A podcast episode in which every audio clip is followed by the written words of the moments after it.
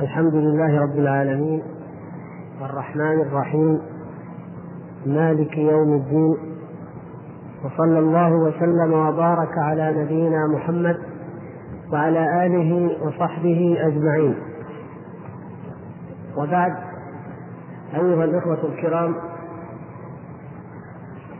تعلمون ما سبق في الدرس الماضي من الحديث عن موضوع نفي التمثيل والتشبيه عن الله تبارك وتعالى وأن هذا الموضوع مهم. وفي الحقيقة ليس هناك إشكال وليس هناك صعوبة ولله الحمد عند أي مؤمن في فهم هذا الموضوع. وإنما يعود الإشكال إلى أننا نتحدث عن فرق ضالة ولا بد أن نبين أقوال هذه الفرق ونعرف كيف نرد عليهم وما هي ما هو منشأ الشبهات لديهم. فهذا الذي يجعل الحديث فيه شيء من العمق أو التعمق. وأما الموضوع في ذاته من حيث ما يجب على المؤمن أن يعتقده فهو واضح جدا ولله الحمد. إذ يعتقد كل مؤمن يقرأ كتاب الله وسنة رسول الله صلى الله عليه وسلم أن الله تعالى ليس كمثله شيء وهو السميع البصير. وأن كل شيء يخطر على بال الإنسان فإن الله سبحانه وتعالى بخلاف ذلك. كما ضربنا من الأمثلة على ذلك. ومن أوضحها وأجلاها ما أخبر به الله ورسوله من نعيم الجنة.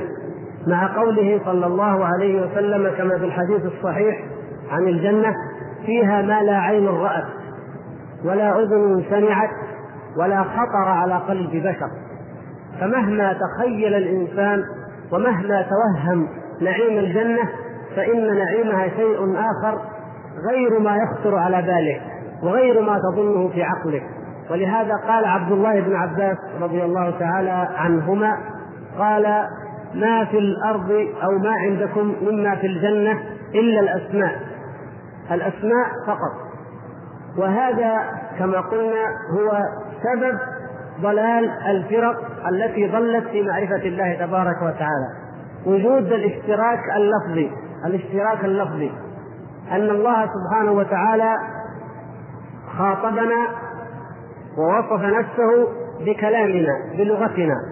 فهذه اللغة توهم بعضهم وقال نحن لا نستطيع أن نتصور الاستواء إلا بالشكل الحسي المعروف.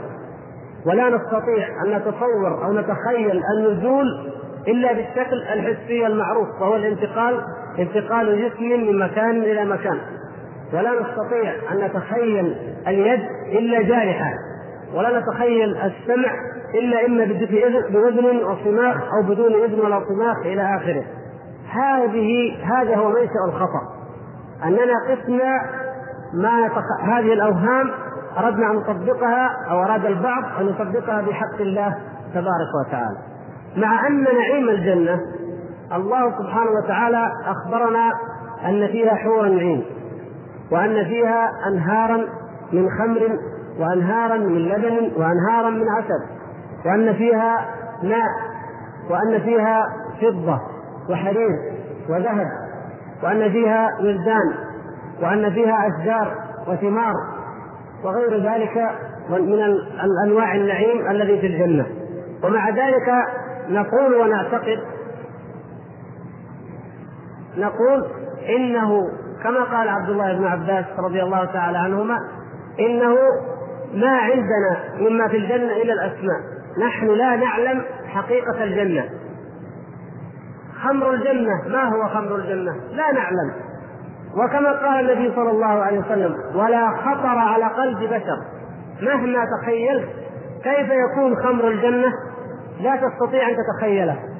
ومع ذلك موجود ونؤمن به ونقول نرجو الله سبحانه وتعالى أن يجعلنا وإخواننا المسلمين جميعا من أهل هذه الجنة. وأن نذوق هذا النعيم ونرجو الله تعالى أن يذيقنا هذا النعيم. ونؤمن به مع اعتقادنا أنه نعيم لا يشبه أي لا يشبهه شيء في الدنيا ولا يشبهه شيء مما تراه عيننا ولا يمكن أن تتخيل عقولنا وأذهاننا شيئا يشبهه. لماذا؟ لأننا لا نقيس ولا نتخيل ولا نعرف الأمور إلا من خلال هذه الدنيا الثانية المحدودة. هذه الدنيا التي نعيمها ما هو إلا شراب خادع. كل ما فيها فهو زينة. جعلها الله سبحانه وتعالى زينة. ومتاع الغرور متاعا له. ومع ذلك نؤمن بالنعيم الأخروي. نؤمن بهذا النعيم. فكيف إيماننا بصفات الله سبحانه وتعالى؟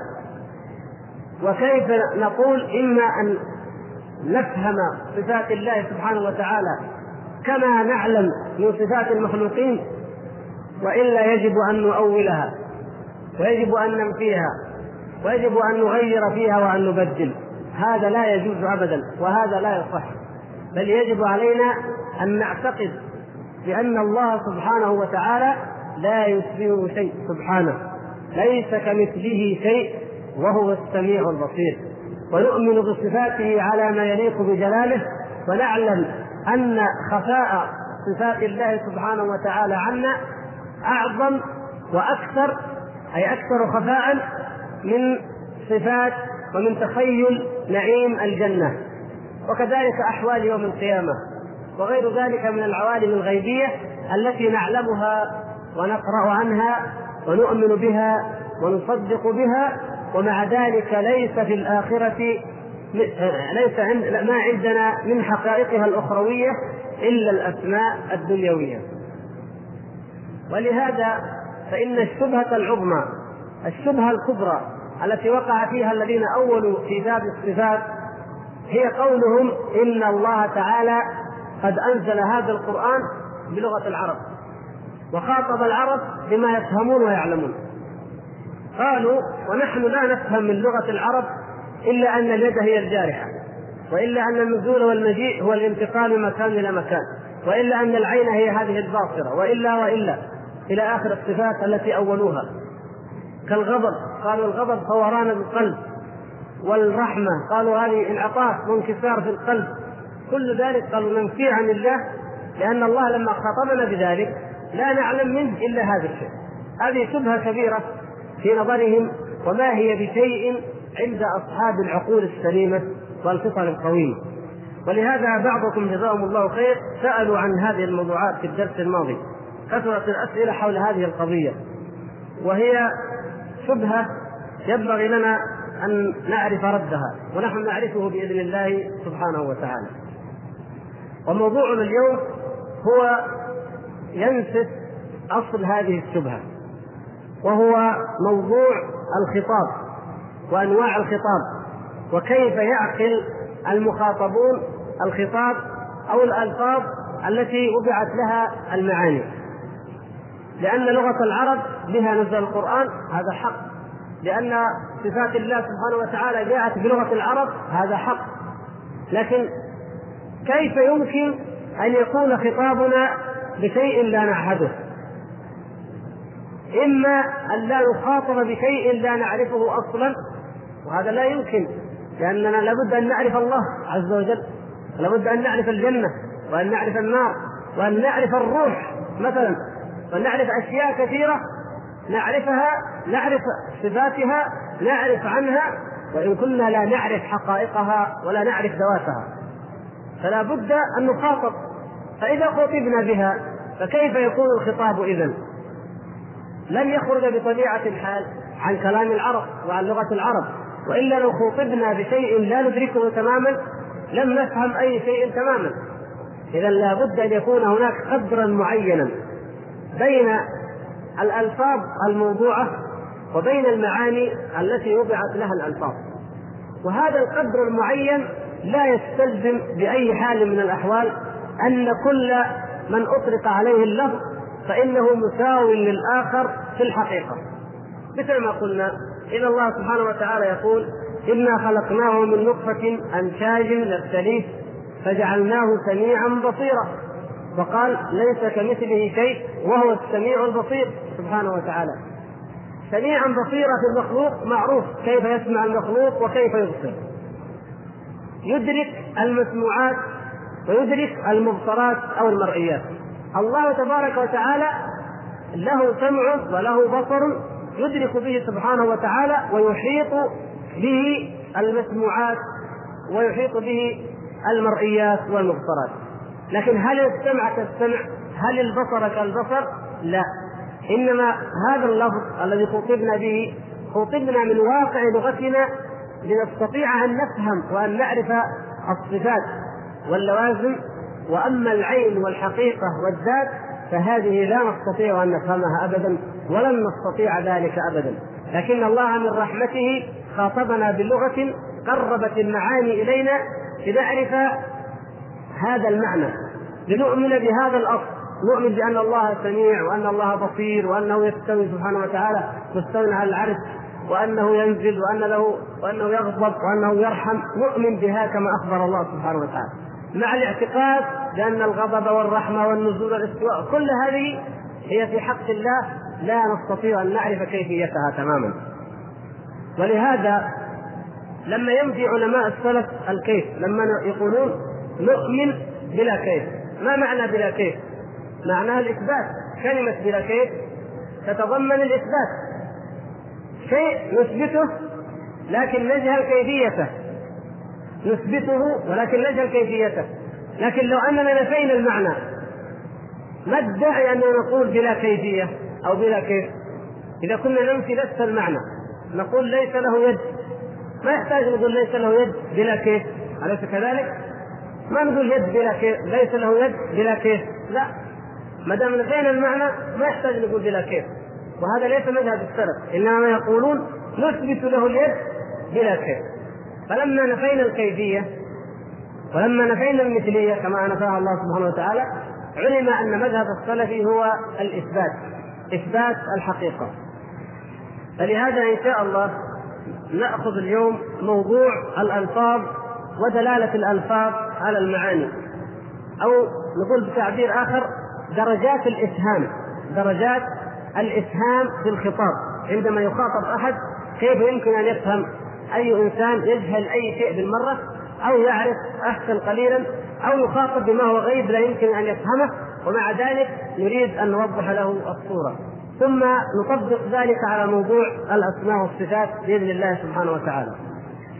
بالنسبة للأسئلة التي من المرة الماضية ممكن نأخرها إن شاء الله ونجيب عليها أو لعل بعضها تظهر إجابته من هذا الموضوع الذي سنقرأه بإذن الله. محمد؟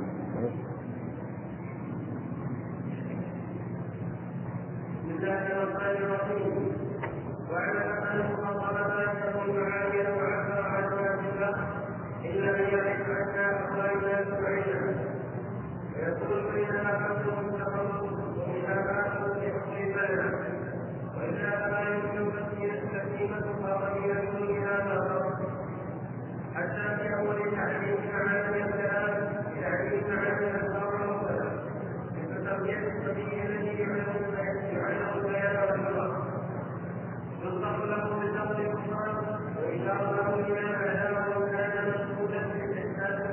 والآخر ويقال له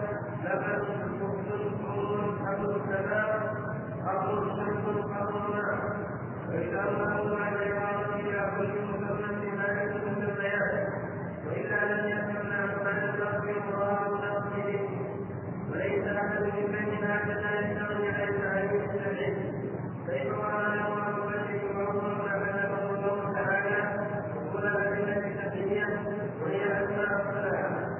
وكلمه وعلمه بالخطاب والوجه ما لم يحدثه بمجرد العقل هذا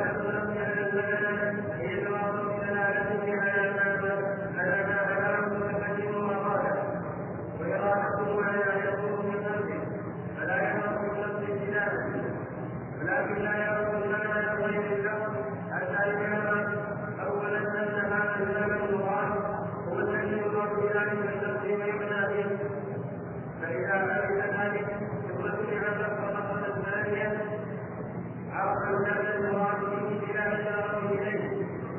شوي. هذه واضحة إن شاء الله لكن قد لما يقرأها الإنسان قد لا يفهمها. يعني المقصود أن الألفاظ وضعت لتدل على معاني معينة وهذه المعاني لا بد أن يكون هناك رابط أو قدر مشترك بين اللفظ وبين المعنى الذي نريد أن نوصله وأن نفهم السامع به وهنا كانت اللغة محتاجة إلى التعليم السماعي. ولذلك لو جينا بإنسان مثلا وربيناه بين بعض الحيوان لو عاش طفل بين بعض الحيوان كما يقولون في علم الاجتماع أن بعض الأطفال ربوا مع غزلان أو مع قردة أو كذا وأخذوا يرضعون منها ويعيشوا معها. هل هل يتكلم هذا الإنسان؟ هل يكون لديه لغة؟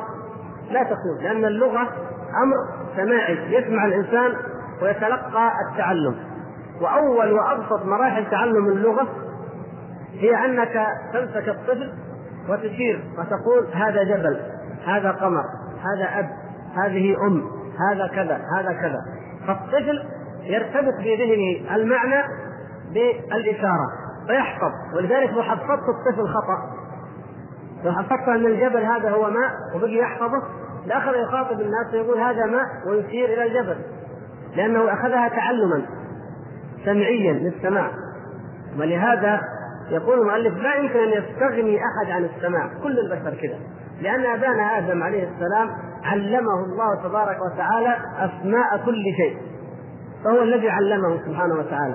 وبعد ذلك أصبح يعرف يطلق يعرف كيف يطلق الأسماء على مسمياتها ويطلق على كل شيء اسمه الموضوع له. هذه الدرجة الدنيا أو الأقل من درجات الخطاب ومعرفة المخاطب. فالمخاطب المتكلم هناك معنى في نفسه. هذا المعنى يريد أن يعبر عنه يريد أن يشرحه لغيره فأوضح شيء في الشرح أن يقول له هذا هو. لو سألك أحد عن شيء لا تعرفه تماما تقول مثل هذا وتريه في يده يعرفه ويحفظ الاسم. فأيما مرة يجد مثل هذا الشيء ويقول لك هذا هو الشيء. فهنا يدل اللفظ على المعنى الذي فهم عن طريق الإشارة وعبر المتكلم أو المعلم لما أراد أن يعلم عبر عن شيء بعينه بذاته المشاهدة المشار إليها الحسية الحقيقية وبذلك يتضع عند المخاطب ويعرف. هذه درجة الدرجة الأولى بل الأدنى من درجات الإفهام التي كل واحد منا الآن يعلم طفله بها التي لو ذهب أي واحد منا إلى بلد من البلاد وأراد أن يتعلم أي لغة من اللغات يتعلمها بهذا الشكل بل حتى في الكتب. يقول لك هذه يكتب اسم السيارة ويرسم صورة السيارة. فتعرف أن هذه باللغة الفلانية معناها سيارة. إذا رسم صورة وردة وكتب تحتها الاسم تقرأ هذا وتعرف أن المقصود به الوردة. هذه أبسط صورة من صور التعلم وتعلق الألفاظ بالمعاني. هذه الصورة الأولى. الصورة الثانية هي الشيء غير المحسوس الشيء الذي لا يحس ولا يرى مثل الجوع ومثل الظمأ. وهذا ما سيقرأه الأخ. وإن كانت الإشارة. وإن كانت الإشارة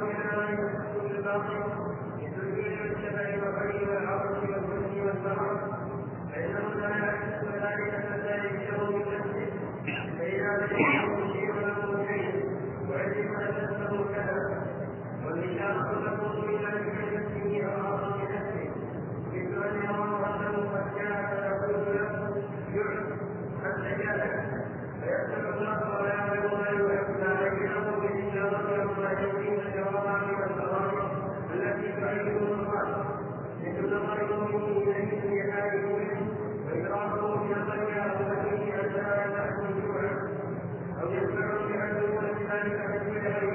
أحسنت. هذه الدرجة الثانية عندما يكون شيء معقول وليس أمرا مشاهدا فكيف يفهم الإنسان؟ إذا أحس من نفسه هذا الشيء أو من غيره واحتفت قرائن تدل على أن هذا هو المراد. وضرب مثال واضح من ذلك. مثلا الطفل. كيف يفهم الطفل معنى كلمة الجوع أو العطش؟ لا يوجد هناك شيء يشار إليه ويقال هذا هو الجوع هذا هو العطش. لكن إذا أحس بنفسه هذا الشيء ووجد أن أمه تقول له أنت جائع تقدم له الطعام أو الحليب وفي كل مرة يتكرر هذا العمل تقول أنت عطشان وتأتي بالماء يقترن في ذهنه الماء بالعطش والجوع بالأكل فيفهم أن هذا الشيء الذي ينشأ في داخله وهو الحاجة للطعام هذه تسمى جوع. الحاجة إلى الشراب هذه تسمى مثلا عطش. فيفهم الطفل هذا الشيء ويتلقاه مع أنه غير مشار إليه. اذا هناك نوعين نوع المحسوس المشاهد وهذا يشار إليه. والنوع الثاني هو النوع غير المحسوس الشيء العقلي الشيء الباطني الذي يدرك بالعقل فقط. فعندما تأتي دواعيه وتحث قرائن معينة تبين ما هو المراد منه.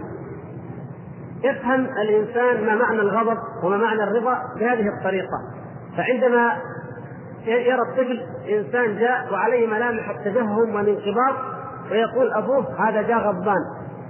وعندما ياتي آخر وعليه علامة الانبساط والانشراح والابتسام يقول له هذا جاء وهو راضي هذا جاي منشرح فيفهم الطفل أو الإنسان الذي لا يعرف اللغة العربية مثلا يفهم معنى كلمة غضبان ومعنى كلمة راضي أو منشرح بهذه القرائن المعينة الظاهرة يرتبط في ذهنه هذا الشيء. اذا هذه الدرجة الثانية من درجات الإفهام للمخاطبين بأمر لم يكن الإنسان يعرفه ولم يسمع عنه.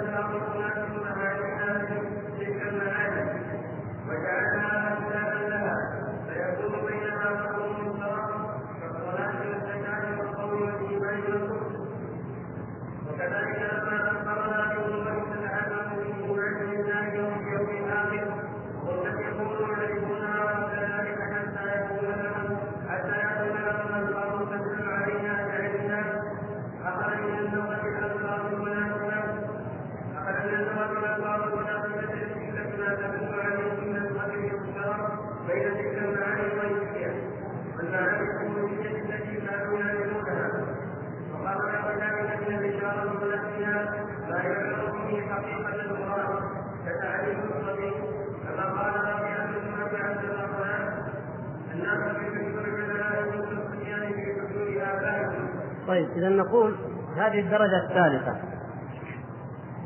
الدرجة الأولى والثانية تكفي فيها اللغة. وهي معرفة الإنسان بالأمور التي يدركها حسه أو يدركها عقله. تكفي فيها اللغة. تكفي معرفة اللغة. فإذا تربى الطفل أو تربى تعلم إنسان من اللغة وعرف الأشياء المحسوسة التي يستطيع يدركها بحسه وعرف الأشياء المعقولة التي يستطيع عقله أن يفهمها من خلال هذه اللغة فإنه لا يحتاج في بيان هذه اللغة في بيان هذه المعاني إلا إلى اللغة. فإذا أردت أن أبين لإنسان معنى من المعاني فإنما اتي باللفظ الذي هو يعرفه إما معرفة حسية وإما معرفة عقلية. مثل ما ضرب المؤلف الأمثلة كقول الله سبحانه وتعالى ألم نجعل له عينين ولسانا وشفتين وهديناه النجدين؟ أي عربي يعرف لغة العرب ويعرف العيون بطبيعة الحال ويعرف العيون لما يسمع قول الله سبحانه وتعالى ألم نجعل له عينين؟ فإنه يعلم أن ما هو المراد؟ مراد الله تبارك وتعالى بهذه الآية. يعرف ما معنى هذه الآية. خلق السماوات والأرض وما بينهما في ستة أيام. يعرف معنى السماوات ويعرف معنى الأرض مثلا. إنا عرضنا الأمانة على السماوات والأرض والجبال. يعرف ما هي السماوات وما هي الأرض وما هي الجبال؟ لمجرد أنه عرف منذ الصغر أن السماء هي هذه وأن الأرض هي هذه. فتكفيل اللغة. في هذا المجال تكفي اللغة لبيان الأمور المحسوسة المشاهدة. كما تكفي اللغة أيضا لمعرفة الأشياء المعقولة لدى الإنسان. كالعلم والرضا والجهل والكرم والغضب وأمثالها. هذه أمور ليست مشاهدة لكنها معلومة في عقول بني آدم. فعندما يخاطبنا الله سبحانه وتعالى أو رسول الله صلى الله عليه وسلم مثلما قال للرجل لا تغضب. عرف الرجل ما معنى لا تغضب؟ لأن الغضب معروف لديه المخا... ولدى المخاطبين جميعا. العلم الرحمة إلى آخرها كلها معروفة عند بني آدم لأنها مما يعقله ذهن الإنسان. مما يعقل في الذهن طيب لاحظتم إن عرفنا هذا الأشياء الشيئين؟ بقي القضية الثالثة. إذا أردنا أن نفهم إنسانا بأمر ليس مما يدخل تحت معرفته الحسية ولا مما يدخل تحت معرفته العقلية. ما العمل؟ وما المثال؟ مثال ذلك النبي صلى الله عليه وسلم. بعثه الله تعالى بمعاني جديدة. الصلاة في لغة العرب ما معنى الصلاة في لغة العرب؟ الدعاء. ما معنى الزكاة في لغة العرب؟ التطهير أو الطهر. ما معنى الصيام في لغة العرب؟ معناها الإمساك. ما معنى الحج في لغة العرب؟ القصد إلى الشيء هذه كلها معاني في كلام العرب وفي أشعارهم وفي لغاتهم. فلما جاء الشرع وجاء الدين من عند الله سبحانه وتعالى فلا بد أن يخاطب الناس بلغتهم كما قلنا. لا بد وما أرسلنا من رسول إلا بلسان قومه. فلا بد أن يخاطبوا بلغتهم وبألسنتهم. فكيف يعبر عن المعاني الجديدة التي لم يعرفوها قط؟ لأنهم أمة أمية لم يبعث فيها نذير من قبل. كيف يخاطبون بهذه المعاني الجديدة؟ نقول عن طريق التمثيل والتقريب. وكلما كان المخاطب أبلغ وأفصح كلما كان بيانه أجلى وتمثيله أعظم. وكما تعلمون أن الله سبحانه وتعالى قد أنزل هذا القرآن بلغة العرب آية عظمى وتحداهم أن يأتوا بمثله أو بسورة من مثله. فهو في قمة البلاغة المتحدية. والنبي صلى الله عليه وسلم هو أفصح العرب هو أكمل العرب بيانا. إذا بيان الله وبيان رسوله صلى الله عليه وسلم هو في قمة البيان وفي غاية البيان التي لا يستطيع أن يقاربها أفصح الفصحاء. فكيف كان التعبير وكيف كان إفهام المخاطبين عن هذه المعاني؟ عن طريق التمثيل التقريب. يكون هناك أي معنى مشترك أي قدر مشترك. الصلاة جاءت في عرف الشارع على هذه الأقوال والأفعال المعروفة التي طبقها النبي صلى الله عليه وسلم أمامهم التي تبدأ بتكبيرة الإحرام وتنتهي بالتسليم بما في ذلك من قراءة وركوع وسجود سماها الشرع صلاة. في مناسبة بينها وبين الأصل الذي هو الدعاء نعم في مناسبة معينة. من الذي حدد هذه المناسبة؟ من الذي عبر عن حتى أصبحنا نعرف هذا؟ عبر عنها الله ورسوله. ولهذا هو أبلغ وأكمل البيان. وكذلك الحج في اللغة مجرد القصد.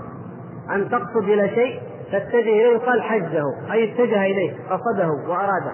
توجه إليه متجه مسافرا إليه. فمثلا وفي الشرع كما كان معروفا لأن الحج معروف لدى العرب من منذ أن كان إسماعيل عليه السلام وتعلم لغتهم. هو قصد البيت الحرام أي أداء النسك المعروفة التي نعرفها جميعا وكذلك الزكاة وأمثالها. إذا قربت هذه المعاني قربت بكلام العرب ومن جنس كلام العرب حتى فهمها العرب. وحتى أصبح الإنسان إذا قلنا له الصلاة لا يفهم منها الدعاء إنما يفهم منها الصلاة المعروفة. من كثرة ما أصبحت معروفة لدى الناس. فبهذا الجزء البسيط جدا الذي هو قدر مشترك بين المعنى الأساس وبين المعنى الأصلي حصل مع تعريف الناس بالصلاة. لكن هل الصلاة الأركان المعروفة السجود والركوع وهذه الأشياء المعروفة هل تشبه مدلول أو معناها يشبه معنى مجرد الدعاء الذي كان العرب في الجاهلية؟ فرق كبير جدا بين الصلاة التي كان يعرفها العرب يسمونها الصلاة في الجاهلية. وهي مجرد دعاء أي دعاء وبين الصلاة التي هي ركوع وسجود وقراءة معينة وحالات معينة شرعية. أليس كذلك؟ فرق كبير. طيب ما بالكم ما هو أعظم من ذلك؟ الصلاة الإنسان يعملها.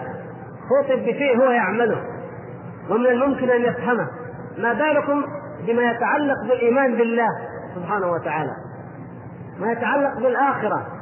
بالأمور الغيبية المطلقة التي لم لا لن يعملها الإنسان ولا يمكن أن يتفهمها ولا أن يتملاها. ومع ذلك لا بد أن يفهمها. مطلوب منه شرعا واجب عليه شرعا أن يفهمها.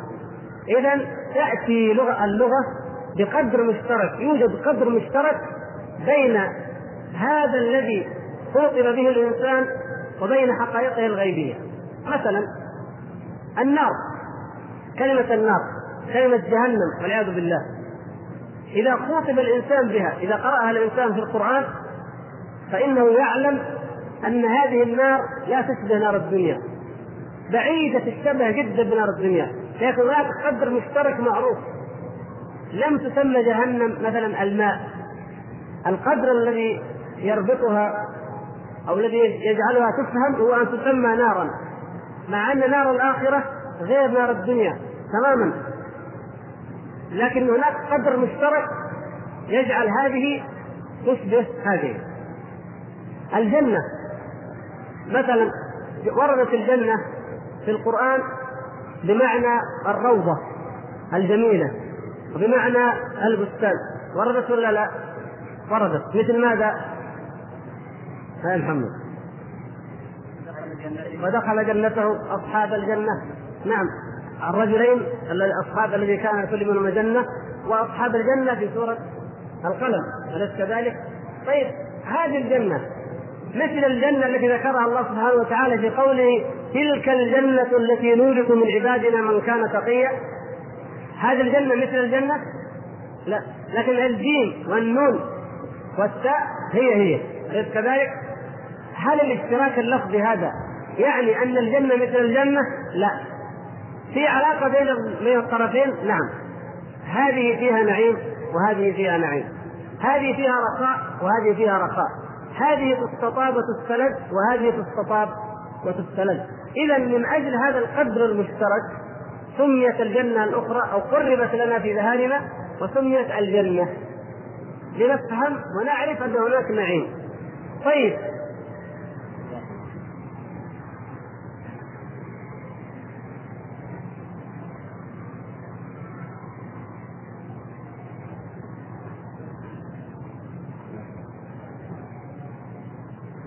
طيب كيف نعرف نعيم الجنة؟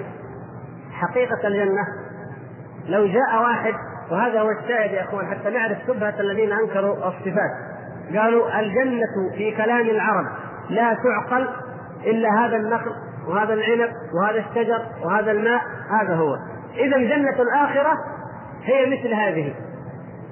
وهذه الجنة مثلا تفنى أو تهرم أو تخرب لأنها أجسام معينة ونباتات معينة والنبات النبات من لوازمه الفناء مهما عاش إذا نار الجنة أيضا تفنى. نار الجنة يطرأ عليها كذا نار الجنة دخلوا في قضايا عقلية قياسية. بسبب ماذا؟ قالوا أن هذه اللغة هي هكذا ما وضعت هذه إلا لهذه. لا يفهم من الجنة إلا هذه الجنة. ماذا نقول لهم؟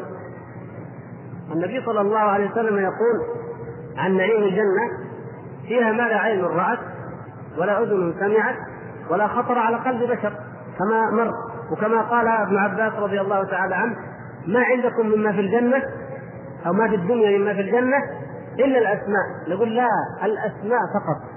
الاشتراك اللفظي فقط أن هذه جنة وهذه جنة وهذه نهر وهذه نهر وهذا عسل وهذا عسل وهذا خمر وهذا خمر. لا يعني أن الجنة جنة الدنيا كجنة الآخرة. ولا أنهارها كأنهارها ولا خمرها كخمرها ولا لبنها كلبنها ولا عسلها كعسلها أبدا. لكن الخطاب لما أراد الله تبارك وتعالى أن يفهمنا وأن يعلمنا بهذه الجنة وكانت مما لا ندركه بحواسنا ليشير المشار إليه وكانت مما لا ندركه بعقولنا لنخاطب بأمر نعقله فقربت خوطبنا عن طريق التمثيل. قرب إلينا بشيء مثال. هو أقرب شيء لإعطائنا طرف المعنى لا لإعطائنا حقيقة الذات المعنية بهذا اللفظ. لا يكون ذلك أبدا. طيب ما هو أعظم من الجنة ومن النار ومن الآخرة؟ وهو صفات الله سبحانه وتعالى. نقول هذا أعظم وأعظم. الله سبحانه وتعالى عليم. الله سبحانه وتعالى سميع كما أخبر عن نفسه وبصير ورحيم. ماذا أفهم أنا من, من لما أقول الإنسان سميع؟ أنه يسمع الأشياء التي يمكنه أن يسمعها. الله سبحانه وتعالى أثبت لنفسه أنه سميع مثل هذا الاسم. نقول هل السمع كالسمع؟ لا يمكن ذلك ابدا. طيب لماذا جاء الخطاب بهذا اللفظ؟ هناك قدر مشترك لفظي فقط. وهو أن الإنسان يدرك المسموعات التي تليق به وبسمعه. والله تبارك وتعالى أيضا يسمع ما يليق به وبسمعه وهو سبحانه وتعالى أحاط بكل شيء علما ولا يفوته شيء ولا يعجزه شيء. بخلاف الإنسان فإن سمعه محدود. وكذلك البصر لا يخفى على الله تبارك وتعالى شيء. وأما الإنسان فبصره محدود. لكن المراد لا المراد عندما خطبنا بهذه الكلمة من كلام العرب أن نعرف بالذات يعني حقيقة المعنى. أن نعرف شيء يشير إلى المعنى بحيث نفرق به بين هذا المعنى وبين معنى آخر. كون الله تعالى سميعا غير كونه بصيرا. وكذلك الإنسان الإنسان له سمع وله بصر. وكونه سميع يفرق عن كونه بصير. فإذا قلت لك أنا هذا إنسان بصير تفهم منه أنه لديه عين يبصر بها ويرى بها. إذا قلت لك هذا إنسان سميع تفهم شيء آخر معنى آخر يختلف. ولذلك جاءت الألفاظ في القرآن وفي السنة مع أنها من كلام العرب جاءت لتبين هذه المعاني لنعرف هناك قدر مشترك ضئيل جدا فقط هو إدراك المسموعات أو إدراك المبصرات. لكن هل الإدراك مثل الإدراك؟ لا. فرق عظيم جدا. الإنسان يدرك من المسموعات ما يليق بسمعه الضعيف والله سبحانه وتعالى يدرك كل المسموعات التي لا يمكن أن يتخيلها العقل أو يتخيل مدى هذه الصفة وحقتها وكذلك البصر. وكذلك نقول في باقي صفات الله سبحانه وتعالى أننا خوطبنا بهذه الألفاظ لأن هناك قدرا لفظيا مشترك نعرف به طرف المعنى. يشير إلى ما وراءه. أما حقيقة الذات المعني بها اللفظ فهذه لا يمكن أن ندركها ولا يمكن للعقول ابدا أن تتخيلها أو تتوهمها لأنها لا تستطيع أن تتخيل ما هو أهون من ذلك وهو نعيم الجنة الذي هو أقل من ذلك بكثير. فهذا هو المراد بهذا بقول المؤلف رحمه الله تعالى. فعندما نعرف هذه الدرجة ونقول هذه الدرجة الدرجة الأولى درجة الأشياء المحسوسة الدرجة الثانية درجة الأشياء اللي يدركها العقل الدرجة الثالثة درجة الأشياء التي لا تدخل تحت إدراك البشر الحسي أو العقلي ولكنه يخاطب بما يماثلها أو يقربها وكلما كان البيان أعظم كلما كان تقريب المعنى لديه أعظم. حتى في الأشياء البشرية المستجدة. لو أن هناك آلة أو جهاز اخترع وعندك انسان يريد أن تفهمه هذا الجهاز وتريد أن تشرح له هذه الآلة وهذا الإنسان لم يرى هذه الآية من قبل الآلة لم يرى هذه الآلة من قبل ولم يخطر على باله أو كيف يفكر فيها من قبل وأنت ضربت له مثال. قلت مثلا هذه مثل الطيارة أو مثل كذا. ضربت له مثال ليعرف فقط ويتصور شيء معين يميز به هذا الشيء ليثبت في نفسه أن هذا الشيء موجود. لكن لو جاء هذا الإنسان فيما بعد وقلت أريته الآلة نفسها؟ قلت هذه هي الآلة التي كنت أشرح لك. يجد شيء غريب جدا ما خطر على باله من أول. إنما هو خطر على باله شيء يميز هذه عن هذه. وهذا هو فائدة الاسم في اللغة العربية. الاسم في اللغة العربية فائدته كذا أنك تميز به هذا علي هذا محمد هذا عبد الله نميز هذا عن هذا. لكن عبد الله علي مثلا أو فلان أو فلان مهما اشتركا لو كان واحد اسمه محمد وواحد اسمه محمد أيضا فإن هناك اختلاف في حقيقة كل منهما. إنما اللغة أو الألفاظ تأتي للتقريب وللدلالة وتوضع الأسماء للتمييز فقط ليميز هذا عن هذا.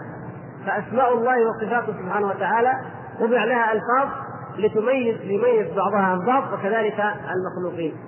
القدر المشترك اللفظي بين ما وصف الله سبحانه وتعالى به نفسه وما وصف وما وصف به سبحانه وتعالى أيضا خلقه وهو الإنسان هذا أمر معقول كلي ذهني وإلا في الحقيقة وفي الواقع وفي الخارج وفي الذوات ليس هناك أي تشابه على الإطلاق.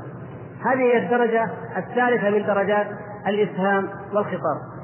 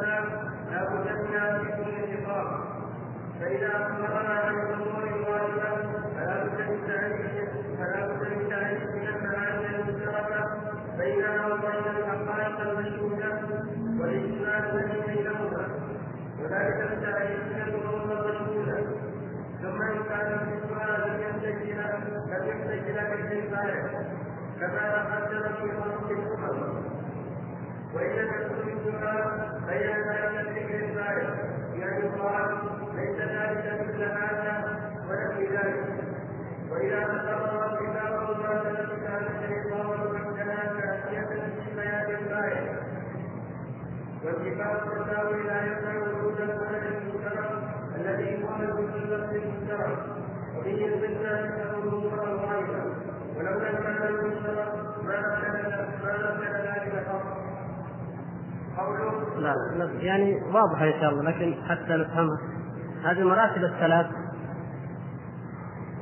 المعرفة الحسية والمعرفة العقلية وما لا يدخل تحت الحس وتحت العقل وكيف نعبر عنه. ينبغي أن تعرف ويعرف بها الرد على الذين ينفون صفات الله سبحانه وتعالى بغرض أنهم يقولون الألفاظ الموضوعة لا يفهم منها إلا هذا الشيء. فنحن لا نفهم من اليد إلا الجارحة ولا نفهم من النزول إلا الانتقال ولا نفهم من المجيء إلا الانتقال وهكذا. أي الشيء الحسي لا نفهم نقول ما نفهم من هذه الصفات إلا الشيء الحسي المعروف ولذلك ننفيها عن الله وننزه الله سبحانه وتعالى عنها وننكر هذه الصفات. فنقول هذه الدرجات الثلاث يعرف الإنسان السر في أن هذه اللغة التي خطبنا بها تشتمل على قدر مشترك. ولذلك صرنا نفهم الأمور أخبر به النبي صلى الله عليه وسلم. من الأمور الغائبة عنا إما أن يكون جنسها معروفا لدينا. مثل ما ذكر المؤلف. أخبرنا الله سبحانه وتعالى في القرآن أنه أهلك عادا بالريح. عاد من جنسنا. وإن كنا لا نشبه عاد لأن عادا في ضخامتها فلم يطلعنا الله سبحانه وتعالى عليه. ومن ذلك هذا الدعاء الذي يدخل الذي هو دعاء بالاسم الأعظم. نحن لا نعلم الاسم الأعظم الذي إذا دعي الله سبحانه وتعالى به استجاب.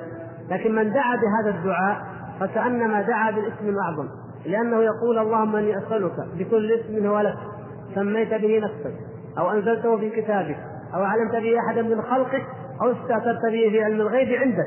اذا كل هذه يدخل فيها جميعا الاسم الاعظم وإن كان ورد أنه آه، آه، في آية الكرسي أو نحو ذلك لكن حقيقة الاسم الأعظم أو حقيقة أن لله سبحانه وتعالى صفات وأسماء لا نعلمها هذه ثابتة بنص هذا الحديث. ولذلك فإن الله سبحانه وتعالى يثبت له ما أثبته لنفسه سبحانه وتعالى ونجهل حتى بعض صفاته التي لم يخبرنا بها فاعتماد على النقل على ما ثبت به الدليل وليس للعقل أو للأقيسة مجال في ذلك ثم عاد المؤلف ليعقب على الآية إذا قول المؤلف الذي هو جزء من الآية يعني ولا لا يعجزه شيء هل يدخل في هذا الباب؟ هل يدخل في النفي المحض؟ نقول لا لا يدخل في ذلك لأن هذا جزء من الآية. والآية يقول الله تبارك وتعالى فيها في آخر سورة فاطر وما كان الله ليعجزه من شيء في السماوات ولا في الأرض إنه كان عليما قديرا.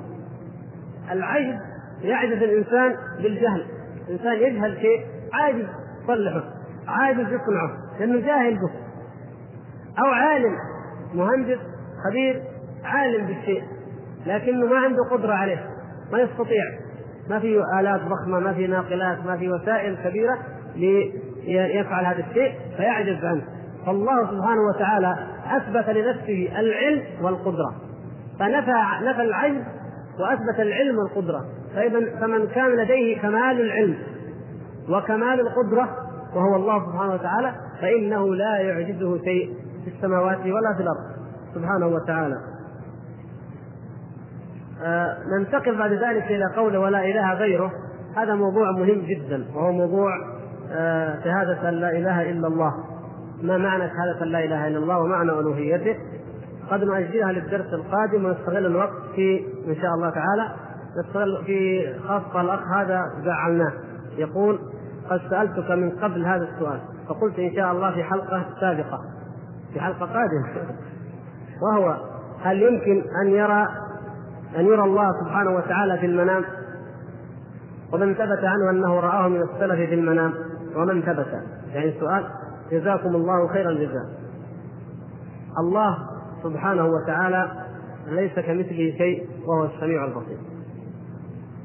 والرؤيا في المنام تختلف عن الرؤيا في اليقظة.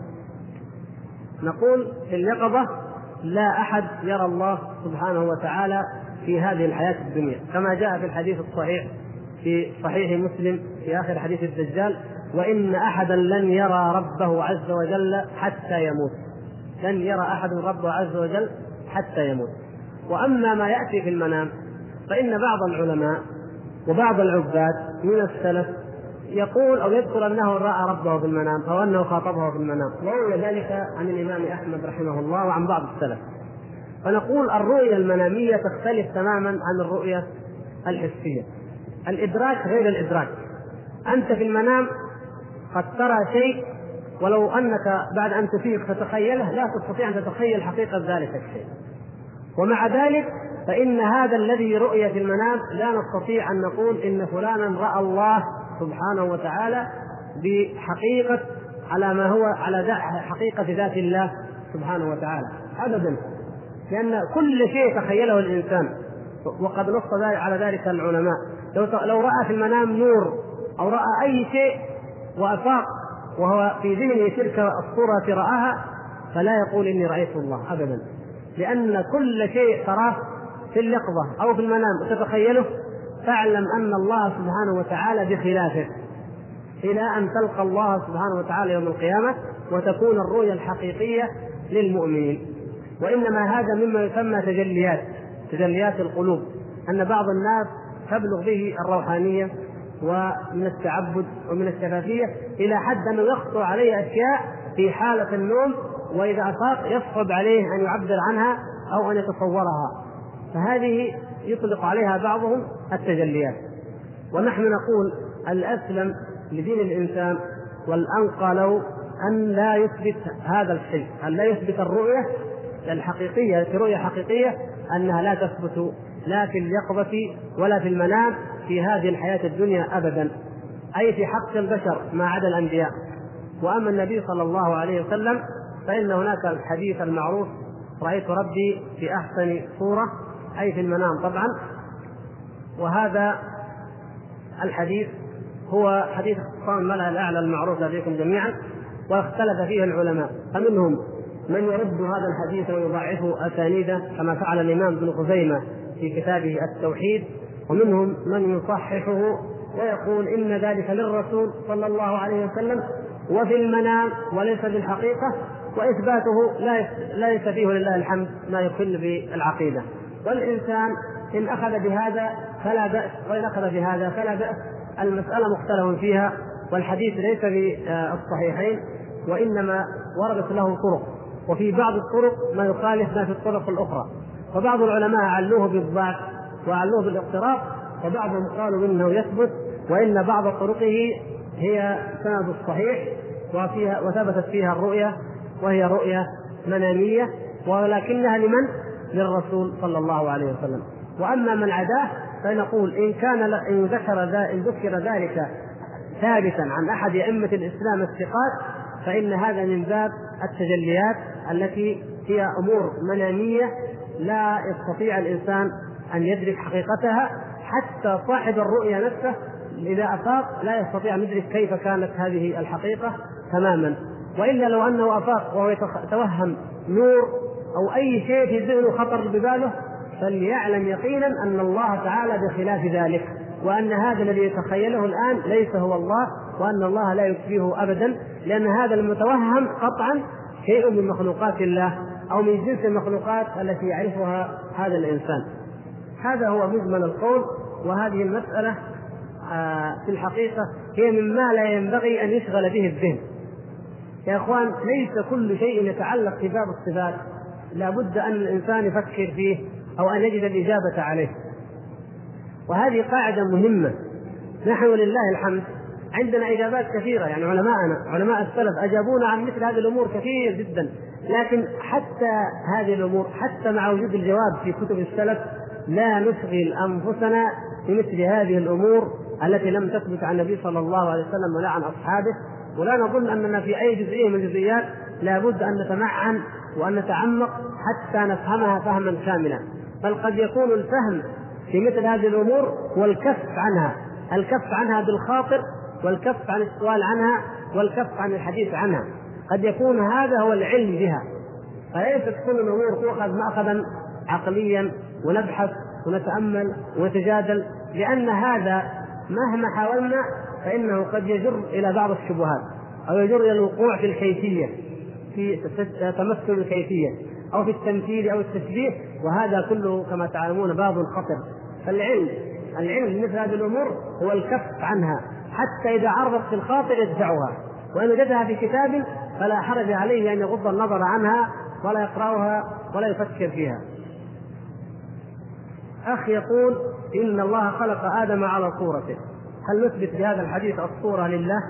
وما معنى الحديث؟ وجزاكم الله خيرا. الصورة ثابتة لله سبحانه وتعالى في هذا الحديث وهو حديث صحيح. رواه الإمام البخاري في أول كتاب الاستئذان. وكذلك حديث الحديث الصحيح الذي رواه الإمام مسلم في يوم القيامة أن الله تعالى يأتي الخلائق في غير الصورة التي يعرفون ثم يأتيهم في صورته التي يعرفون. فالصورة ثابتة. وكذلك حديث معاذ الذي صححه كما قلنا بعضهم رأيت ربي في أحسن صورة. هذه فيها إثبات الصورة لله سبحانه وتعالى. ما معنى هذه الصورة؟ نقول مثل ما قلنا في بقية الصفات. يد لا تشبهها الأيدي والاستواء لا يشبه الاستواء عين لا تشبه العيون فكذلك صورة لا تشبه الصور ولا يشبهها أي صورة بل هي كما يليق بجلال الله سبحانه وتعالى وعظمته. وأما معنى إن الله خلق آدم على صورته فمعنى إن الله خلق آدم على صفته. خلق آدم على صفته. فإن الله تعالى مثل ما قلنا إن إنه آه، وصف نفسه بأنه سميع بصير ووصف الإنسان بأنه سميع بصير. وصف نفسه بأنه عزيز ووصف الإنسان بأنه عزيز. وكذلك عليم وكذلك حكيم وكذلك الحياة وكذلك القدرة. فلو تأمل متأمل إلى مخلوقات الله عز وجل فإنه لا يجد أي مخلوق فيه قدر مشترك بين أسماء أو ألفاظ صفاته وصفات الله عز وجل إلا الإنسان. أعلى أعلى المخلوقات في هذا القدر هو الإنسان.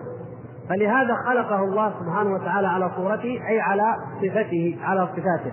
فصورة الشيء هي صفته. حتى في كلام العرب تقول العرب ما صورة الشيء أي ما صفته ما هي صفته. وليس المقصود بالصورة الشكل الحسي الظاهر لا. هذا منفي لقوله تعالى ليس كمثله شيء. والحديث نفسه ينفي ذلك لأنه تكملة الحديث إن الله خلق آدم على صورته طوله ستون ذراعا. إذا هذا ينفي تماما الشكل الحسي. هل أحد يقول والعياذ بالله إن الله ستون ذراعا أو كذا؟ والعياذ بالله هذا كفر. هذا ما قاله إلا اليهود في التوراة المحرفة مثل ما قرأنا عليكم في الدرس الماضي بعض كلامهم. فإذا هذا كفر. فالحديث نفسه يدل على أن الله سبحانه وتعالى ليس كمثله شيء وأن الصورة ليست هي الشكل الحسي الطول والعرض أو الشكل الظاهر هذا وإنما معناها الصفة. هذا هو أرجح أقوال العلماء في معنى قوله قول النبي صلى الله عليه وسلم إن الله خلق آدم على صورته.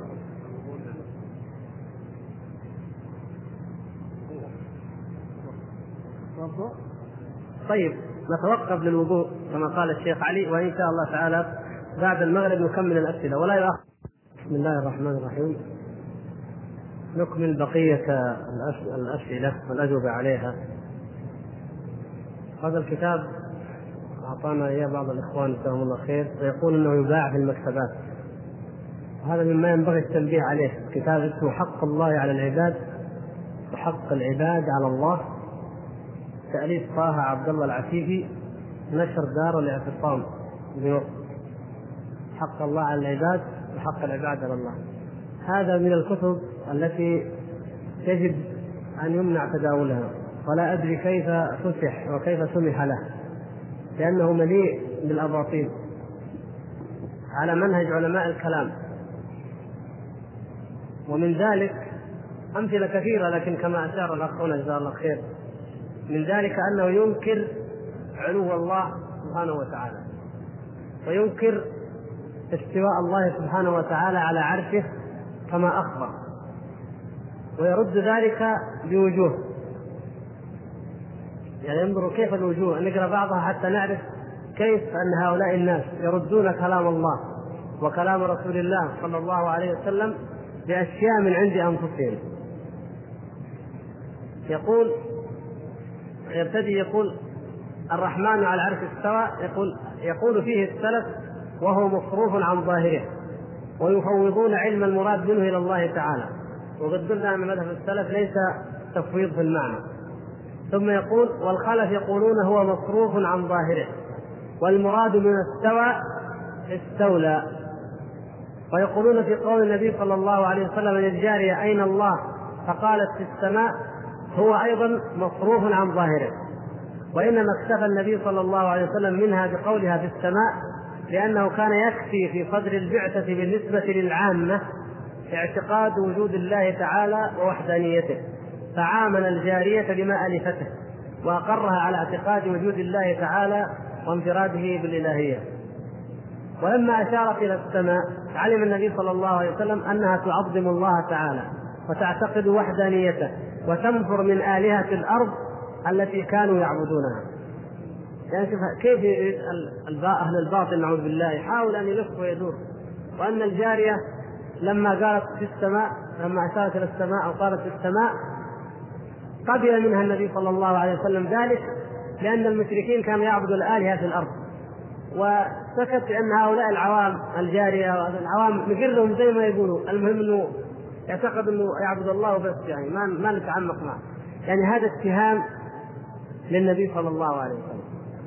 أنه كتم عن هذه الجارية لم لم يعلمها الحق كله. أو أنه صلى الله عليه وسلم عاجز عن البيان مع أنه صلى الله عليه وسلم خاطب الجهال وخاطب الكبار وخاطب الصغار ويبين لكل إنسان على قدر عقله. المهم أنه يبين له الحق. أما أن يكتم الحق لا يبين لها الحق. يقول ما دام تعتقد المهم تعتقد إنه ما هو من الاصنام خليها تعتقد إنه في السماء ما يهم. هذا والعياذ بالله هذا ما يليق ولا يفعلها أي إنسان عالم فضلا عن رسول الله صلى الله عليه وسلم.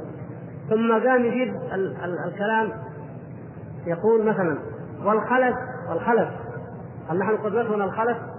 والخلف يقولون أأمنتم من في السماء عذابه كما أن السماء موضع نزول الرحمة. وفي الأرض عذابه ولا لا؟ في الأرض أيضا. والمراد من كونه في السماوات وفي الأرض نفاذ أمره وقدرته وجريان مشيئته في السماوات وفي الأرض. ويجوز أن يكون المراد من قوله من في السماء هو الملك الموكل بالعذاب. ونعوذ بالله التأويل. أأمنتم من في السماء؟ يقول يمكن يكون أأمنتم الملك الذي في السماء يعذب الناس. من هو هذا الملك؟ إيش اسمه؟ الله سبحانه وتعالى يبين لنا بآيات واضحات بينات. الخوف من الله عز وجل آمنتم من في السماء أن يخسف بكم الأرض فإذا هي تمور. كل الآيات وهو وهو تعود إلى من؟ إلى الله سبحانه وتعالى. التي قبلها والتي بعدها فالكلام عن الله سبحانه وتعالى. ثم يقول هذا باطل من وجوه. الأول أنه سبحانه وتعالى كان ولا عرش ولا مكان. ولما خلق الخلق لم يحتج إلى مكان بل كان غنيا عنه. طيب لما أثبت الله تعالى له سبحانه وتعالى أنه مستوى على العرش هل قال إني أثبت الاستواء لأني محتاج إلى العرش؟ والعياذ بالله. هل أهل السنة والجماعة لم يثبتون الاستواء؟ يقولون الاستواء من أجل الحاجة إلى العرش؟ والعياذ بالله. الله سبحانه وتعالى غني عن جميع المخلوقات. وإنما دليل على سوء الفهم عند هذا المؤلف. ثم يقول الثاني أن الجالس على العرش الجالس الله تعالى ما قال جالس ولا نقول نحن جالس لكن هكذا. زي ما قلنا هؤلاء يشبهون اولا ثم يتكلموا عن المعنى الذي في أنفسهم هم. وأما الله سبحانه وتعالى فإنه يدل ويبين صفاته باجلى بيان لا تشبيه فيه ولا لد يقول الجالس على العرش لا بد أن يكون الجزء الحاصل منه في يمين العرش غير الحاصل في يسار العرش. فيكون في نفسه مؤلفا مركبا. وكل ما كان كذلك احتاج المؤلف إلى المؤلف والمركب وذلك محال. ثم يقول الجالس على العرش إما أن يكون متمكنا من انتقال أو لا يتمكن من ذلك. سبحان الله. انظروا هذا هذا كأنما يتكلم عن أي مخلوق. المخلوق إذا كان على العرش لازم يكون إذا كان جالس إما متمكن ولا غير متمكن إما على اليمين وإما على الشمال. هل يقال هذا الكلام في حق الله عز وجل؟ لا. لذلك هذا مثال حي على ما درسنا اليوم وهو أننا نقول ليس كمثله شيء وهو السميع البصير. فنجمل للنفس ونثبت لله سبحانه وتعالى ما أثبته له رسوله صلى الله عليه وسلم. وهذا إن شاء الله سيكتب عنه لكن حبينا أن ننبه إليه وإلى أمثاله. من هذه الكتب التي تروج للبدع والضلال.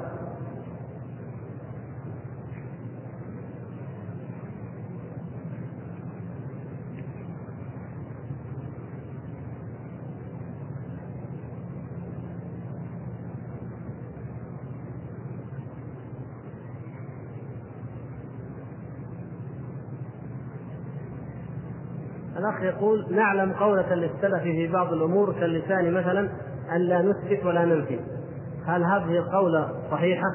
وهل تنطبق على كل شيء لم يثبته الكتاب والسنة ولم ينفيه؟ فمثلا هل نستطيع أن نقول إن الله ليس بلحم ولا دم؟ فهل يجوز هذا النفي أم أم الله يعني أم لا؟ الظاهر نقول لا نثبت إلا ما أثبته الله سبحانه وتعالى ورسوله فقط لكن ما أثبته غيرنا ما أثبته أهل البدع وما نفوه ننظر فيه. فإن كان المعنى باطل واللفظ باطل رددنا المعنى ورددنا اللفظ. مثل ما ينفون العلو مثل ما قرانا من كلام هذا الرجل. نرد اللفظ ونرد المعنى. وإن كان المعنى حق ولكنه جاء عبر عنه بلفظ باطل فإننا نرد لفظه ونثبت معناه. فإذا قالوا مثلا إن الله ليس بجوارح ليس بجسم بجوارح. وليس ب... نقول ماذا تريدون من هذا المعنى؟ إن كان قال نريد من هذا المعنى أنه ليس كمثله شيء لأن المخلوقات عبارة عن أجسام. فنقول المعنى هذا صحيح. إن كنت تريد هذا المعنى معناك هذا صحيح. لكن كلمة الجسم كلمة اللحم والدم لم يرد في القرآن ولا في السنة نفيها ولا إثباتها. فنحن لا نذكرها أصلا. لا نذكرها لا بنفي ولا بإثبات. أما الإثبات فلأن أي شيء نثبته يحتاج إلى دليل خاص. وأما النفي فلأننا ننفي نفيا مجملا. يكفينا أن نقول ليس كمثله شيء. ولا نقول لحم ولا دم ولا عرض. هذه الأشياء التي هي في الحقيقة نظن أنها نفي للتشبيه وهي مما يوقع في التشبيه. فنقول لا ننكر عليك أنك تريد معنى حسن لكن عبر عنه بالألفاظ الشرعية. فلا بد من من المعنى الصحيح ولا بد مع ذلك من اللفظ الصحيح ولا يكفي أحدهما عن الآخر. ما حكم من قال بخلق القرآن؟ وهل الكلام صفة ذاتية أو فعلية؟ ومن هم الواقفة وما حكمهم؟ وما حكم من قال لفظي بالقران مخلوق؟ جزاكم الله خيرا الأسئلة كثيرة لكن الموضوع القرآن سيأتينا بإذن الله سبحانه وتعالى تفصيله. انما نوجد على قدر ما يسمح المقام. من قال بخلق القرآن فهو ضال مبتدع وقد يكون كافرا. قد يكون كافرا إن أراد أن هذا القرآن مثل سائر مخلوقات الله سبحانه وتعالى لا يصبر عنها بأي شيء وقد يكون غير ذلك إذا كان له تأويلات يريد أن ينزه الله سبحانه وتعالى عن أشياء يتوهمها هو فتأويله هذا يمنع يمنع إطلاق الكفر عليه. قضية التكفير وعدم التكفير موضوع آخر. المهم أن هذا القول بدعة لم يعرفه السلف وإنما عرف السلف وعرف أصحاب النبي صلى الله عليه وسلم أن القرآن كلام الله ليس بمخلوق. ولهذا لما قيل لعلي رضي الله عنه لما قالوا له لماذا رفع لما رفعت المصاحف يوم الستين رضيت وحكمت الناس حكمتهم في في في الواقعة وفي القضية. قال علي رضي الله تعالى عنه ما حكمت مخلوقا ما حكمت مخلوقا إنما حكمت كتاب الله لما رفعوه. فالصحابة رضوان الله تعالى عليهم يعتقدون ويعلمون أن القرآن كلام الله غير مخلوق ولهذا أجاز بعضهم الحلف بالمصحف أن يحلف الإنسان بالمصحف وأن وأما أن يحلف الإنسان بكلام الله فلا شيء في ذلك. لماذا؟ لأنه غير مخلوق. ولا يجوز لنا أن نحلف بأي مخلوق من حلف بغير الله فقد كفر أو أشرك. لكن الحلف بأي صفة من صفات الله وعزة الله وجلال الله وكلام الله أي شيء من صفات الله عز وجل جائز. وكذلك قال بعض الصحابة يجوز الحلف بالمصحف. الشاهد أن الصحابة رضوان الله تعالى عليهم يعتقدون كانوا يعتقدون أنه كلام الله غير مخلوق ومن قال إنه مخلوق فقد ابتدع بدعة عظيمة وفتح بابا خطيرا من أبواب الشر على المسلمين. وأما الكلام هل هو صفة ذاتية أو فعلية؟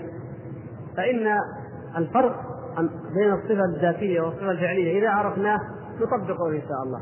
نقول الصفة الذاتية هي التي لا تنفك عن الموصوف ملازمة له مثل الحياة الله تبارك وتعالى حي دائما وأبدا سبحانه وتعالى. حي دائما وأبدا جل شأنه. القدرة العلم. لا يأتي وقت من الأوقات سبحانه وتعالى يعتريه جهل أو يعتريه موت أو يعتريه نوم أو يعتريه غفل أبدا. إذا هذه صفات ذاتية. أما الصفات الفعلية فهي الصفات المتعلقة بالإرادة. متى ما يريد شيء يعمل ومتى لم يرد لم يعمل. فالكلام إذا من الصفات الفعلية. يتكلم سبحانه وتعالى متى شاء بما شاء. متى شاء بما شاء. فهو متعلق بالإرادة. إذا الصفات الذاتية متعلقة بالذات لا تنفك عن الذات. صفات ذاتية. الصفات الفعلية هي التي المتعلقة بالإرادة. ما حكم الواقفة؟ من هم الواقفة؟ وما حكمهم؟ الواقفة هم قوم لما نشأت الفتنة القول في خلق القرآن قالوا نتوقف. لا نقول مخلوق ولا نقول مخلوق غير مخلوق توقفوا في ذلك. وحكمهم أنهم مثل الجهمية مثل من قال إنه مخلوق. حكم عليهم السلف بأنهم مثل الذين لم يق... الذين قالوا مخلوق. لماذا؟ لأن هذا التوقف التوقف مع وجود مع قيام الحجة وثبوت العلم لا معنى له إلا موافقة الخط ولا سيما أنهم كانوا في وقت محنة واختبار. أول الأمر كان الإنسان يمتحن فإن قال مخلوق وإلا أوذي كما أوذي الإمام أحمد رضي الله تعالى عنه وغيره من الأئمة. وفي وبعد ذلك صار الموضع أيضا موضع آه علامة أو امتحان عند أهل السنة والجماعة. فإما أن يقول مخلوق وإما أن يقول غير مخلوق فيعلم أنه سني وإما أن يسكت فيعلم أنه بدعي ولكنه لا يريد أن يصارحهم. ففي كلا الحالتين هناك امتحان وتعرض. والإنسان في مسائل العقيدة لا بد أن يوضح رأيه. الاعتقاد ما هو لعب العقائد ما هي آراء. ولهذا لا يصح يقول أحد يا أخي اعتقد ما تشاء وأنا أعتقد ما تشاء. وخلي كل واحد يعتقد ما يريد. أبدا هذا كلام مو صحيح. الفرق بين العقيدة وبين الرأي يجب أن يكون واضحا. أما في الآراء فلي أن أرى رأيا وأن ترى رأيا غيره. وقد يكون رأيي صواب وقد يكون رأيي خطأ وأنت كذلك. وأما في الاعتقاد لا. يجب علي أن أعتقد ما أجزم أنا أنه حق. وأعتقد بطلان ما سواه. ما دام عندي احتمال بأن ما أنا عليه باطل ويمكن يكون الحق مع الآخر إذا هذا ما هو عقيدة. هذه شك هذا أمر مشكوك فيه. فالعقيدة أمر جزمي قطعي لا يقبل الاحتمال. ولهذا فالواقفة هم من هذا الباب. حكم من قال لفظي بالقرآن مخلوق. هذه كلمة موهمة. الكلام الموهم نهى عنه العلماء وكما مر معنا بعدة جمل الآن. كلام يوهم. يقول لفظي بالقرآن مخلوق يقصد يقول أنا أقصد عباراتي أنا أما القرآن نفسه فهو غير مخلوق. ولكن هذا اللفظ يوهم نقول له هذه اللفظة لأنها لم ترد فلا تستخدمها لأنها توهم غيرك أنك تقول بأن القرآن مخلوق. لأن القرآن يطلق على كلام الله المقروء. ويطلق على ماذا؟ على القراءة. قراءتي أنا غير قراءتك. قراءة مثلا الشيخ مثلا فلان غير قراءة الشيخ فلان كل واحد له إيش؟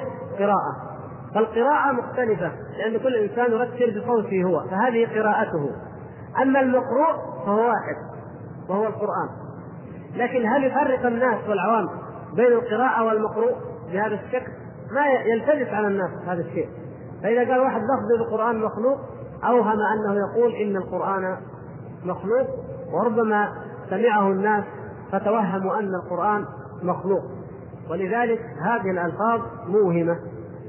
واللفظ الموهم يجتنب وإن كان معناه حقا أو قد يكون قد يبين أو يفسر على معنى صحيح.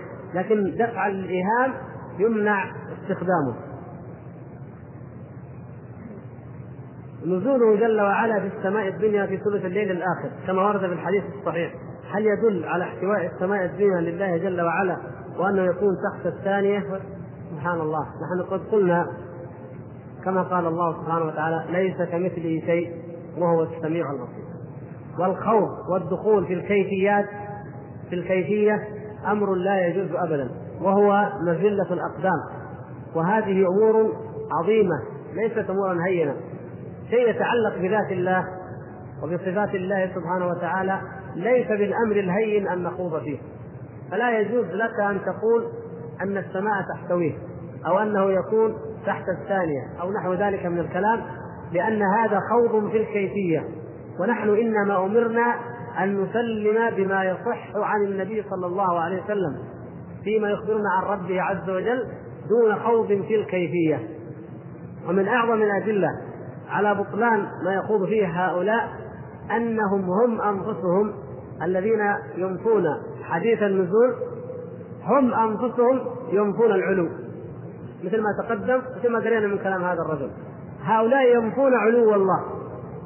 طيب أنت تنفي علو الله. إيش الداعي تخوض بعد ذلك؟ الثانية ولا الأولى؟ أنت أنت تقول ليس فوق فكيف تقوم ترجع ثاني مرة تريد تخوض في كونه تحتويه الأولى ولا يكون فوق الثانية؟ هذا دليل على تناقضهم. أما أهل السنة والجماعة فإنهم يثبتون علو الله سبحانه وتعالى ويثبتون مع ذلك أنه ينزل كما أخبر سبحانه وتعالى. لكن كيف استوى؟ لا ندري. غير معقول مجهول أو غير معقول كما قال الأخ. أو نقول كيف ينزل؟ لا ندري. ونحن نثبت ذلك في حق الله سبحانه وتعالى. هل نزوله يشبه نزول المخلوقات؟ هل نزوله يعني أن شيئا من مخلوقاته يحتويه؟ سبحانه وتعالى عن ذلك علوا كبيرا. ولكن نؤمن بما أخبر به الرسول صلى الله عليه وسلم. فإذا جئنا يوم القيامة وسئلنا لم تعتقدون أن الله ينزل؟ نقول قد صح بذلك الحديث عن رسول الله صلى الله عليه وسلم. لكن ماذا يجيب؟ ماذا يجيب الذي ينفي ذلك؟ إذا سئل كيف تنفي شيئا صح عن نبيك صلى الله عليه وسلم. يقول بالعقل بالبراهين بأنه يوهم ابدا. فنحن نثبت ما أثبته الله لنفسه سبحانه وتعالى دون أي شيء من اللوازم الباطلة يا أخوان. هذه لوازم باطلة. يلزم أنها تحويه يلزم أنه فوقها يلزم مثل ما قلنا في الدرس الماضي ماذا قال محمود الغزنوي لابن فورك لما قال إذا أثبتت العلو يلزمك أن تثبت أنه أن له تحت. قال أنا لا يلزمني شيء. أنا لا يلزمني شيء. لأنني أنا ما قلت أنه فوق هو الذي قال. فإذا كان هذا الشيء يلزم فيلزمه هو لأنه هو الذي قال. وهل أحد يلزم الله بشيء؟ لا أحد. فكذلك نحن نقول هو الذي أخبر على لسان رسوله صلى الله عليه وسلم أنه يلزم. قل يلزمك ويلزم ما يلزمني شيء. هو الذي أخبر فأنا أصدقه فيما أخبر.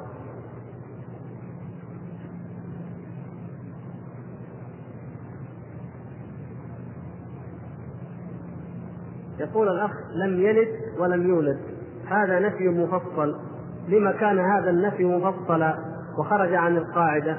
ويكون هذا حجة لأهل الكلام وغيرهم في نفيهم المفصل. اولا هذا من كلام الله عز وجل. الله سبحانه وتعالى. إذا فصل شيئا فصلناه وإذا أجمل شيئا أجملناه. لكن لماذا جاء؟ لماذا قال لم يلد ولم يولد؟ سبحانه وتعالى.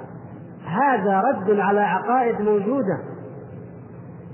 وقالت اليهود عزير ابن الله وقالت النصارى المسيح ابن الله. إذا والعرب تقول الملائكة بنات الله وجعلوا الملائكة الذين هم عباد الرحمن اناثا. إذا لابد فكان كان هذا ردا على عقائد موجودة ابطالا لها. والذي أبطلها والذي نفاها هو الله سبحانه وتعالى. فنحن ننفي ما نفى الله ونبطل ما أبطل الله. وهذه أمم عظيمة. أهل الكتاب قبلنا أهل الكتابين الأمتين اللتين أوتيتا الكتاب اليهود والنصارى يثبتون البنوة الأبناء لله تعالى الله عن ذلك. والعرب الذين بعث فيهم النبي صلى الله عليه وسلم يقولون كذلك. هذا أمر عظيم. ولذلك كما جاء في حديث ما معناه؟ حديث صحيح في قل هو الله أحد. يقول النبي الله إن الله تعالى يقول شتمني ابن آدم وما كان له ذلك. يقول لي ولد وأنا آه، لا لم ألد ولم أولد أو أتعالى عن الولد الوالد والولد. فهذا شتم وهذا سب لله سبحانه وتعالى. فمن من قال إن الله له ولد فقد شتم الله سبحانه وتعالى وسب الله سبحانه وتعالى. وهذا فعلته أمم عظيمة قبلنا. وحرفته ووضعته في كتبها فأنزل الله سبحانه وتعالى ذلك تكذيبا لهم. وسبب نزول هذه السورة سورة قل هو الله أحد وإن كان لم يثبت لم يثبت بسند صحيح لكن كل أحاديث آه، كل أو معظم أسباب النزول أكثرها غير ثابت والمسند الثابت منها الصحيح قليل. ما ورد في سبب نزولها هو أنهم قالوا انسب لنا ربك. أو صف لنا ربك. فلذلك يأتي الجواب على قدر السؤال. فقالوا ما نسبه؟ فتأتي الآية وتقول لم يلد ولم يولد سبحانه وتعالى. فلم يولد ليس له نسب تقول فلان ابن فلان تعالى الله عن ذلك علوا كبيرا. ولم يلد فلا تقولوا العزير ابن الله ولا المسيح ابن الله ولا الملائكة بنات الله. فهذا رد على أمر وعقائد موجودة والرد عليها بشكل صريح وواضح لا بأس به. لو قال لك أحد إن الله سبحانه وتعالى والعياذ بالله جاهل والعياذ بالله تقول الله ليس بجاهل بل هو مثلا العليم الحكيم. فلا مانع من أنك تأتي بالنفي المفصل في معرض أنك ترد على أمر واقع لكن تتبعه لماذا؟ بالإثبات. الذي كما قلنا عندما نقول لا يعجزه شيء لكمال قدرته نثبت كمال القدرة مع إثباتنا عدم العجز. لا تأخذه سنة ولا نوم لكمال قيوميته وكمال حياته سبحانه وتعالى. لا يظلم ربك احدا لكمال عدله سبحانه وتعالى. فلا يمنع أن نستخدم هذا النفي لكنه نستخدمه لمعرض إثبات صفة الكمال المتعلقة به المقتضية له. هل لفظة موجود على الله لا تجوز؟ وذلك لأن في اللغة الموجود في اللغة لا بد له من موجب. هاي جاوبنا عليها الدرس الماضي. هاي من يجاوب؟ هاي مجالي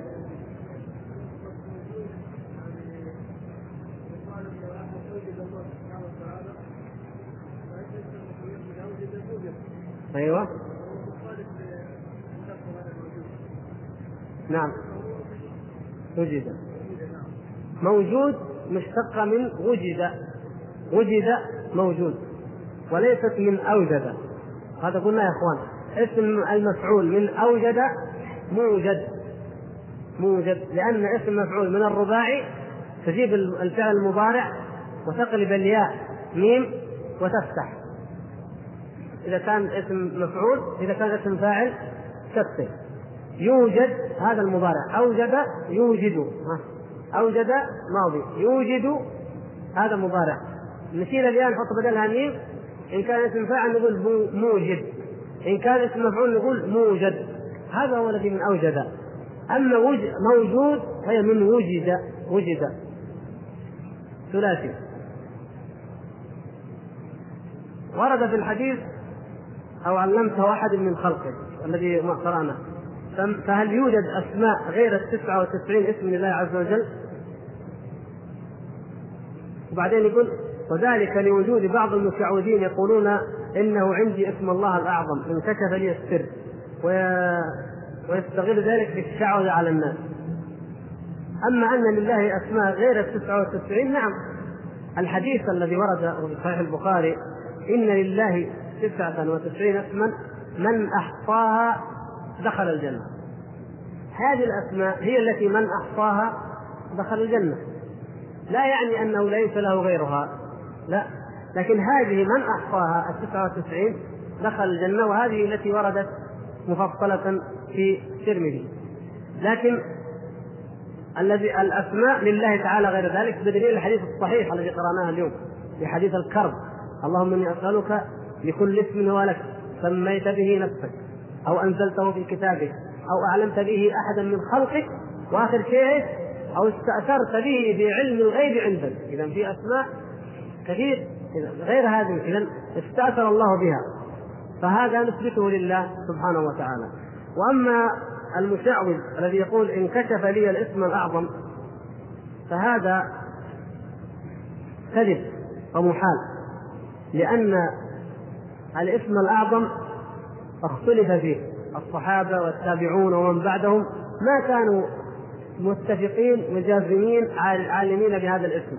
فإن كان الاسم الأعظم يكشف لإنسان لاجتهاده ولعبادته ولكرامته على الله عز وجل فأولى الناس بذلك أصحاب النبي صلى الله عليه وسلم. وربما أن بعض الأنبياء ما عرف الاسم الأعظم ولا ينقص ذلك شيء لأن هذا فضل من الله يختص به من يشاء. فالصحابة رضوان الله تعالى عليهم لو كان هذا هم أحق وأولى الناس بأن يعرفوا هذا الاسم الأعظم. وإن كان فضل من الله عز وجل فهم أولى الناس وهو كذلك هم أولى الناس بأن يتفضل الله سبحانه وتعالى عليهم بذلك. ولكن الله الله يختص برحمته من يشاء. إخفاء الاسم الأعظم له حكمة عظيمة. مثل ما أخفيت ليلة القدر. فذلك الواحد منا يدعي الله بأنه لا إله إلا هو الحي القيوم. يسأله ويسأله بأنه الله الواحد الأحد الفرد الصمد الذي لم يلد ولم يولد ولم يكن له كفوا أحد. تسأله بأنه العلي العظيم. تسأله بهذا الدعاء الذي مر معنا في سورة في دعاء الكرب. آه، تسأله بأن بعلمه الغيب وقدرته على كل شيء. أي يعني تسأل أسئلة كثيرة وترجو أن واحد منها يكون الاسم الأعظم. إذا في حكمة وهو أننا ندعو الله ونتوسل إليه بأسمائه سبحانه وتعالى بأسمائه الثابتة الواردة. نتوسل إليه بها جميعا وقد يكون الاسم الأعظم أحدها أو واحدا منها غير معين لا نقطع. فالذي يقول لك أنا عرفته هذا علامة أنه كاذب. لأن عباد الله الصالحين المقربين يتوسلون إلى الله سبحانه وتعالى بأسماء كثيرة ويرجون رجاء أن يكون واحدا منها هو الاسم الأعظم ويرجون أن يتقبل الله منهم. فكيف يأتي دجال كاهن كذاب من أتاه وصدقه بما قال فقد كفر بما أنزل على محمد؟ ويقول أنا أعلم هذا الاسم الأعظم وأنا انكشف لي ويعينه وأعظم دليل على كذب هؤلاء الناس ودجلهم أنك لو سألت واحد منهم قل لي ما هو الاسم الأعظم؟ وأخبرك به. وسالت الآخر وأخبرك لوجدت أن كل واحد منهم له رأي وأن كل واحد منهم له اسم وله عنده شيء. لكن لأنه سر يقول لك هذا السر ما اخبرك به أنا أعرف ولكن سر. الثاني يقول أنا اعرفه لكن سر. لأنه سر يمكن الكذب فيه. سر يمكن تكذب فيه. لذلك يتحايلون على عقول الناس في هذه الأشياء. مثل ما يذكرون في النكات يعني إن واحد منهم وصف الواحد دواء شعوذ كذاب. فيصف الدواء للناس فاستخدم قضية معروفة في علم النفس. ثم الفعل من عكس الشرطي أو المهم أن قضية ارتباط بعض الأشياء ببعض الأمور التي لا يمكن أن تنفصل عنها. هو يعالج الناس كلهم وبعدين يقول للمريض بينه وبينه يقول هذا الدواء يشفي تمام بس في شرط. لما تبلع الدواء لا تفتكر ولا يخطر على بالك صورة القرد. إذا اخترت القرد حط الدواء ما ينفع. يقول جزاك الله خير يدفع الفلوس ياخذ الدواء ويروح.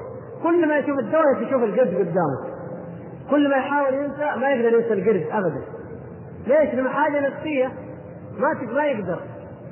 يجي واحد بعد فترة يقول له ما تعافيت. قال أكيد افتكرت القرد.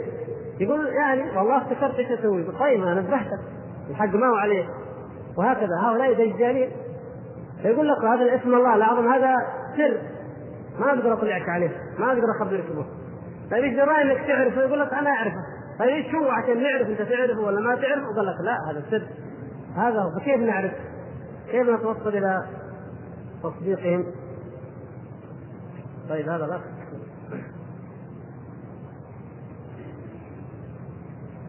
رجل في نفسه استهزاء بالدين ولم يظهره للناس فما الحكم في هذا الرجل؟ طب كيف هذا في نفسه؟ لم يظهره للناس؟ كيف عرفناه؟ كيف عرفنا إنه في نفسه؟ يعني ما أظن هذا. قد يكون. على كل حال الاستهزاء بالدين كفر.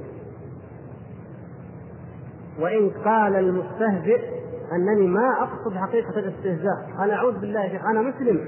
أنا ما أستهزئ بالدين بس جاءت مزح نقول هذا كفر. الله سبحانه وتعالى يقول ولئن سألتهم ليقولن إنما كنا نخوض ونلعب. قل أب الله وآياته ورسوله كنتم تستهزئون. لا تعتذروا. قد كفرتم بعد إيمانكم. فلم يكذبهم الله سبحانه وتعالى في قولهم إنما كنا نخوض ونلعب. قال مزح يعني قالوا مزح ما كذبهم الله. ما قال؟ كانوا جادين في الاستهزاء. ما كانوا يمزحوا إنما كانوا جادين. لا بل قال استهزاؤكم ومزحكم بهذا الشيء كفر. فيقول قل أب الله وآياته ورسوله كنتم تستهزئون. ما لقيت شيء تمزح فيه إلا الدين. فسواء كان قائلها جادا عاملا فهذا لا شك في كفره أو كان قائلها أو المستهزئ مازحا. على سبيل الجد المزح للجد فهذا أيضا كفر كما أخبر الله سبحانه وتعالى. ولاحظوا يا إخوان المنافقون الذين نزلت فيهم هذه الآية ما استهزئوا بالله ورسوله. واحد منكم يمكن يقول لي كيف تقول ما استهزئوا بالله؟ والله يقول أبي الله وآياته ورسوله كنتم تستهزئون. يقول لك أيوه انتظر الجواب. المنافقون جلسوا يتنادمون يسولفوا في من؟ في أصحاب النبي صلى الله عليه وسلم. ما رأينا مثل هؤلاء القوم أوسع بطونا ولا أجبن عند اللقاء مثل من هؤلاء القراء. يعنون الصحابة. ونزلت الآيات. تقول أبالله وآياته ورسوله كنتم تستهزئون؟ وجاءوا يركضون النبي صلى الله عليه وسلم متعلقين ويقولون يا رسول الله إنما كنا نمزح إنما كنا نخوض إنما كنا نلعب. ويحلفون الأيمان أنهم ما أرادوا حقيقة الاستهزاء بالدين. ومع ذلك الله سبحانه وتعالى قد أخبر النبي. ولئن سألتهم ليقولون فهذا معلوم أنهم سيقولون أنهم يمزحون لكن إذا استهزئ بإنسان لدينه فهذا كفر. إذا استهزئ بأي إنسان لدينه من أجل دينه فهذا كفر. عالم من العلماء يستهزأ به من أجل العلم الذي يحمله ويدعو إليه. هذا كفر. لأنك في الحقيقة لأن المستهزئ إنما استهزأ بآيات الله الذي يحملها هذا العالم. ولولا أن هذا العالم عالم بالشرع وداعية إلى الله ما استهزأ به هذا الرجل. لو كان مجرد إنسان عادي كذا ما كلم ما استهزأ. وإنما استهزأ به لأنه يدعو إلى الله. ولأنه عالم من علماء الإسلام فاستهزأ به. فهذا مستهزئ بالله ورسوله وآياته فهذا كافر. وأما من استهزأ